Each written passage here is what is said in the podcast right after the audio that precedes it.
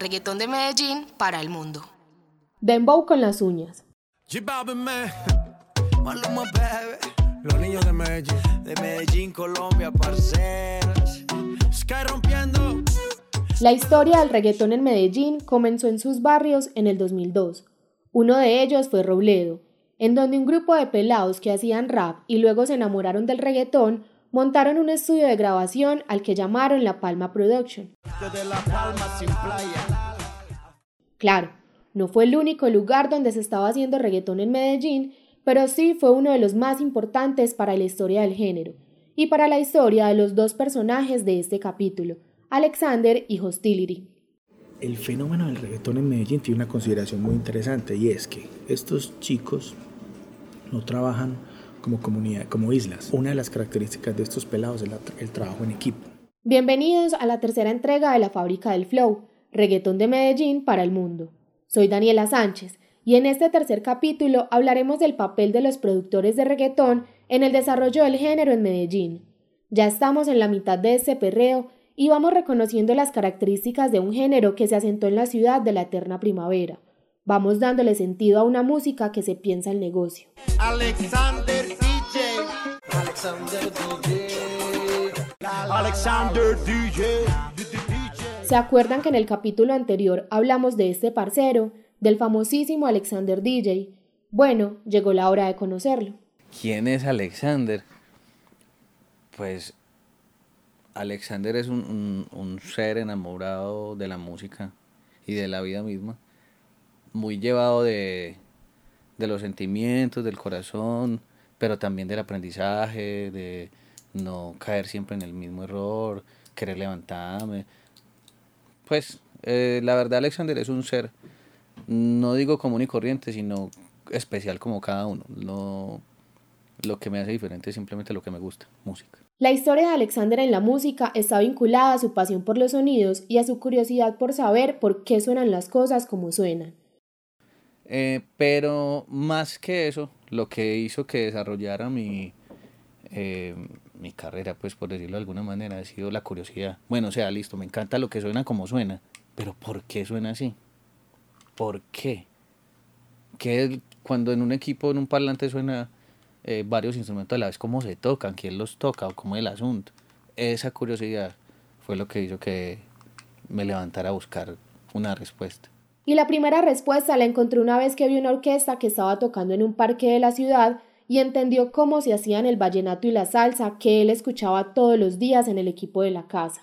Ahí comprendió que era una gente que tocaba unas cosas, los instrumentos musicales, y que los ritmos los hacían en la batería, los golpes fuertes los marcaban con un bajo eléctrico y las melodías las hacían las guitarras, acordeones, trompetas, pianos y saxofones. Alexander se sentía como si hubiera encontrado el secreto de la existencia o alguna cosa así.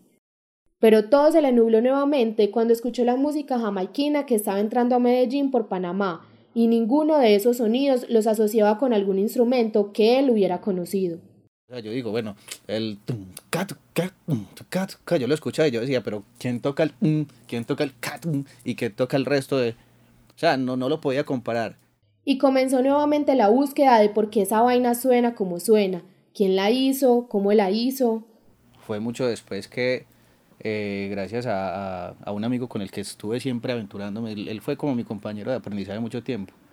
Eh, juntos conocimos un amigo, otro pana, que era DJ de electrónica. Él nos dijo, hey muchachos, venga, ustedes que les gusta tanto la música, no sé qué, ta, ta, ta. Eh, ustedes sabían que esta música se hace con tal programa. yo, ¿qué? ¿Cómo? ¿Cómo?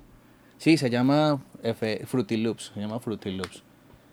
Y ese día yo hice lo imposible para conseguir el programa. Cuando eso el internet era conmutado, te levantaban el, el teléfono y ya se cayó la señal. Me acuerdo que hasta las 5 o 6 de la mañana me quedé descargando ese programa. Además, los computadores de la época eran unos dinosaurios blancos gigantes y el Internet que había a principios de los 2000 en Colombia era remoto, funcionaba a través de un cable por teléfono. Era un sistema lento y carísimo para cualquier pelado estrato 3 de Medellín. Entonces Alexander pudo descargar una versión beta del Fruity Loops, sin saber que podía craquearlo, o sea, descargar algo de forma pirata para que funcione como si fuera la versión premium. que además para que el FL funcionara tan pro, debía descargarle plugins, herramientas complementarias al software, y que también podía hacer samples de otras canciones que ya eran re famosas. O sea, copiar un pedazo de una canción y comenzar a trabajar sobre esa base. Algo como esto. Y con los celos, los celos, los celos, a mí el corazón me arde, me arde. Y con los celos, los celos, los celos, a mí el corazón me arde, me arde. Dios, nadie me la mire, no, nadie me le paga un. Esa fue la verdadera aventura, como ensayo, error, ensayo, error, ensayo, error, porque es que aquí eso no existía, no había una cultura, no, no había una agrupación, no había un productor. ¿Sí me entiendes? Se estaba apenas desarrollando, al menos para este tipo de música. Yo le apuesto pues que el combo de las estrellas iba para un estudio y sacaba su álbum. Pero reggaetón, reggaetón, reggaetón no tenía un espacio. Entonces Alexander comenzó a escuchar todo el reggaetón que le llegaba, que en un principio era más como reggae y champeta, y pensaba que si esa gente podía hacer esos sonidos, él también. Se empeliculó con el cuento y comenzó a conseguir librerías de instrumentos, aprendió a samplear y durante tanto proceso de escucha fue aprendiendo a identificar que mezclar una cosa con otra daba un sonido más chimbita al que él estaba escuchando. Comenzó a encontrar su esencia. De por sí el, el, que te mueva, o sea, la velocidad de los beats, donde golpea, el tipo de instrumentos, o sea, de por sí hay un sabor intrínseco ya metido ahí, como que ya él de por sí tiene vida propia. O sea, hay un color, muy, muchas veces hemos bailado en una discoteca instrumentales que no tienen una voz. Y no tienen por qué tener una voz, ya son buenos solamente en los instrumentales, ¿me entiendes?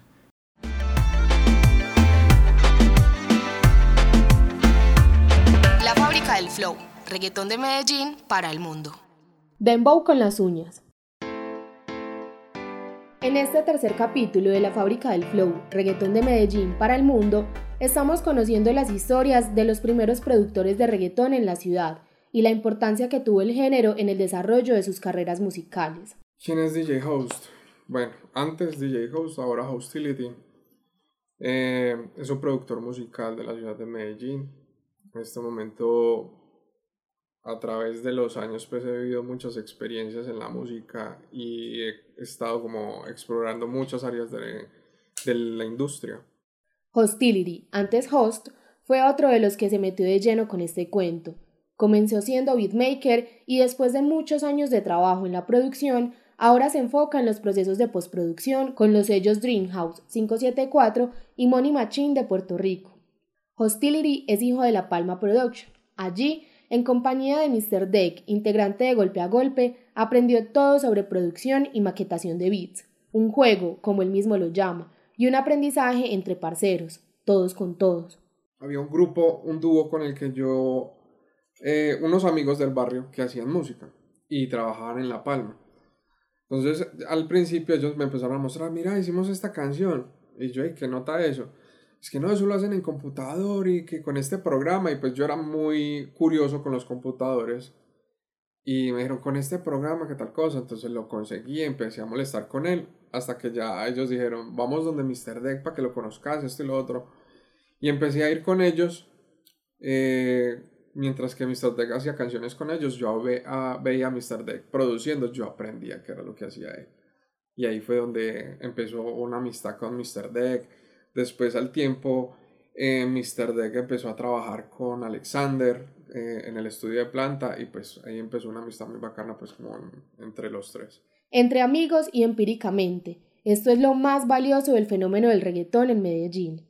No sobra recordar que en la ciudad no había una cultura reggaetonera y que por ende los referentes con los cuales estos pelados iniciaron eran boricuas. No sobra recordar que a pesar de que Medellín fue la casa de grandes productoras musicales, como Discos Fuentes, Discos Victoria, Sonolux y Codiscos, y de que aquí se grababa todo tipo de música, nadie sabía cómo hacer ni grabar reggaetón, un género en el que los instrumentos los hacía un computador. La fábrica del flow. Iniciar siempre es el paso más complicado y más si tienes todo en tu contra. Retraso tecnológico, cuestionamientos morales, falta de referentes, desconocimiento del negocio y carencia de una cultura. El combo de reggaetoneros inició con el ensayo error, buscando que sus sonidos fueran similares a los boricuas, pero al mismo tiempo tener aceptación en la gente de Medellín. Antes era muy chévere porque, digamos, La Palma, La Palma se puede decir que es una de las bases del reggaetón de Medellín, porque prácticamente se hacía todo ahí. O sea, todos los artistas de Medellín creo que tuvieron que haber, o sea, digamos que artista que se respete tuvo que tener una canción con Mr. Deck en La Palma cuando tenía la, el estudio en la casa. Porque era muy chévere porque al inicio Mr. Deck hacía canciones para todo el mundo y cuando te entregaba los discos, eh, digamos las canciones terminadas, eh, él te incluía canciones de otros artistas que habían hecho canciones. O uno mismo le decía, hey, Mr. Métame las canciones de los últimos artistas que ha grabado. ¿Cierto? La mayoría de canciones eran canciones muy buenas. Entonces ahí se empezó a armar como, no sé si comunidad, pero creo que fue la primera forma en que se difundía eh, la música local. La producción era un oficio o un arte que se aprendía viendo. En la ciudad no habían centros académicos que permitieran una formación profesional en este campo. Quienes lo habían ejercido, por lo general, eran músicos de academia o aficionados a la industria que habían dedicado gran parte de su vida a entender el audio y el sonido. La curiosidad y la disciplina, dos ingredientes para formarse en este cuento cuando el empirismo es la única opción. Todos comenzaron con las uñas en la búsqueda y creación de una nueva industria. Obviamente a nosotros nos tocó explorar y empezar a abrir caminos que no habían, porque digamos, en ese momento no habían muchas academias, no había muchas, eh, mucho acceso a la información, mientras que por el lado empírico es un camino mucho más largo y doloroso, porque no, digamos, no es, no es, en pocas palabras, no es el más sencillo. A mí me, me, encanta, la verdad. Me siento tranquilo porque no siento un lineamiento o un límite o, o, hey, es que si lo haces así, no te va a sonar así. Aunque para mí nunca ha, estado, pues, digamos, subvalorado eso porque, pues, lo del, lo, el estudiar, digamos, por ejemplo porque siempre lo he tenido en mente. O sea, yo digo, si yo soy empírico, si yo tengo el flow de la calle y hago lo que hago, yo creo que estudiando le doy una base más sólida a eso que sé. Fue un proceso de exploración en el cual los productores de reggaetón en Medellín pudieron hacer su propio estilo, el estilo que ahora todos buscan en la ciudad. Una ciudad que en el 2013 fue bautizada por los medios como capital mundial de reggaetón por la cantidad de producciones que se hacían del género. El reggaetón en Medellín se transformó, la ciudad adoptó un género que tuvo que modificar según sus necesidades y que encontró el punto medio entre lo burdo y lo refinado. Hostility dice algo muy chistoso pero cierto. Solo hay que patear una lata para que salgan 10.000 productores. Hay una sobrepoblación de la labor y en parte se debe a que en la ciudad existen varias instituciones universitarias que están capacitando en este arte. El SENA, el ITM y la Escuela de Audio y Sonido EAS en Envigado. Ahora el reto no está en las carencias tecnológicas, los cuestionamientos morales o la falta de referentes. El reto está en hacer que tu producción sea un éxito. Si no, serás uno más del montón. Alexander y Hostility coinciden en que solo la creatividad y la disciplina marcan la diferencia en este negocio.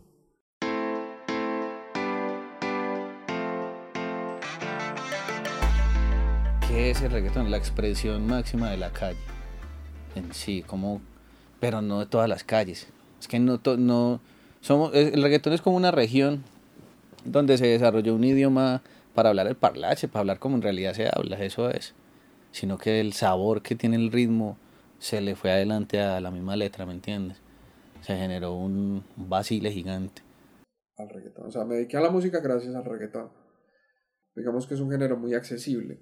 Pero también eh, como género sencillo no es de los más fáciles porque tú puedes tener un músico de academia haciendo reggaetón y no te va a sonar al reggaetón que te va a hacer un muchacho que no sabe hacer música. ¿Y ahora cómo pinta el negocio cuando se juega desde la calle y la academia? Ahí les dejo la pregunta para el próximo capítulo. Aquí termina el tercer capítulo de la fábrica del flow, reggaetón de Medellín para el mundo. Agradecimientos muy especiales a Alexander DJ y Hostility. Este capítulo contó con la asesoría de Alejandro González Ochoa. El cabezote y los pisadores son pistas originales de Mauro Ríos y Ale de Chica. La fábrica del flow. Soy Daniela Sánchez, nos escuchamos en el próximo capítulo. Chao. La fábrica del flow. Reggaetón de Medellín para el mundo.